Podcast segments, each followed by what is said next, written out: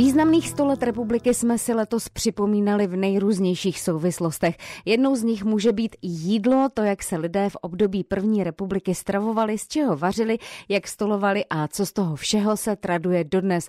Naděja Čvančerová o tom natáčela s historičkou Opavské sleské univerzity Irenou Korbelářovou, která mimo jiné přednáší i o kuchyni našich babiček. Kuchyně našich babiček byla již dost podobná tomu, co známe v současnosti z těch, řekněme, slavnostnějších chvil, anebo v souvislosti s domácnostmi, kde se opravdu váří tradičním způsobem.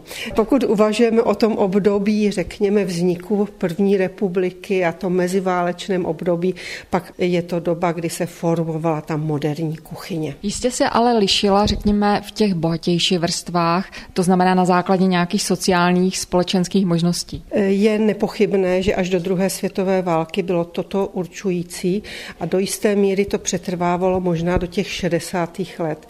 Nejen to, jestli to byla rodina zámožná nebo chudobnější, ale především, jestli byla venkovská, městská neboli měšťanská, a nebo jestli to byly takové špičky, které, řekněme, byly ještě toho šlechtického původu, byť byla šlechta zrušena za první republiky. Ale ano, toto bylo velice důležité. Nicméně tedy, když se zastavíme u takové průměrné domácnosti, tak jakým stylem se vařilo? Je třeba říci, že pokud bychom uvažovali o rodině, která je městská, ať už z menšího města, je řekněme taková ta nižší střední vrstva, učitelská, profesorská, úřednická, protože to jsou ty vrstvy, které vlastně udávaly tento tomu vývoji a rozšiřování toho, co dnes známe jako tradiční českou kuchyni. Potom především byla sice pestrá, ale jedlo se daleko méně masa a současně se jedlo maso v trochu jiné struktuře, než jsme zvyklí dnes. Jedlo se spíše hovězí, vepřové, podstatně méně drůbežího a velice oblíbené byly vnitřnosti, plíčka, brzlík telecí. To my už dneska takřka ani na trhu nepotkáme. A co ty takzvané přílohy, tedy co se jedlo k tomu masu? Samozřejmě, že velice oblíbené byly brambory na všechny způsoby. Byly oblíbené i knedlíky, které nicméně byly trochu regionálnějšího charakteru. Tu byly bramborové zvářených, tu ze syrových brambor, tu byly kinuté, tu houskové knedlíky. Jedla se už i rýže, ale na tom venkově bych řekla, že převládaly ty brambory a dokonce dokonce i z těch brambor byly vlastně ty hlavní pokrmy, nejrůznější placky a podobné věci. Jsou nějaká taková tradiční česká jídla, která se tehdy vařila a už zmizela tedy z těch našich tabulí, která byste připomenula? Já bych si asi vzala za takový vzor to, co všichni prožíváme, a to je třeba štědrovečerní jídlo, ať už denní, anebo opravdu to večerní.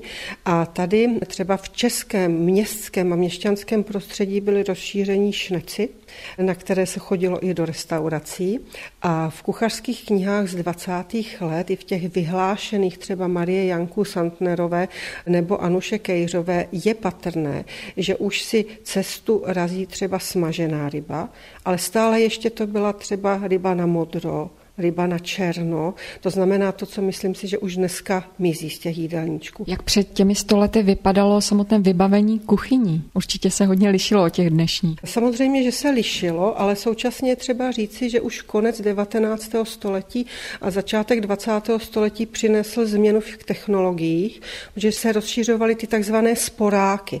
Oni sice třeba byli ještě na uhlí, byli na dřevo, ale už byli na jiném technologickém principu, než byla ta běžná kamna, třeba kachly obložená na tom venkově. A když se podíváme na nejrůznější reklamní nabídky, tak vidíme, že už se rozšiřovaly třeba i elektrické přístroje, které se užívaly v kuchyni, rozšiřovaly se lednice, byť poměrně jednoduché. Takže ta 20. a 30. léta už přináší podstatně modernější způsob vaření a to se zase projevilo i v té podobě toho jídla. Posloucháte Dobré ráno Českého rozhlasu Ostrava.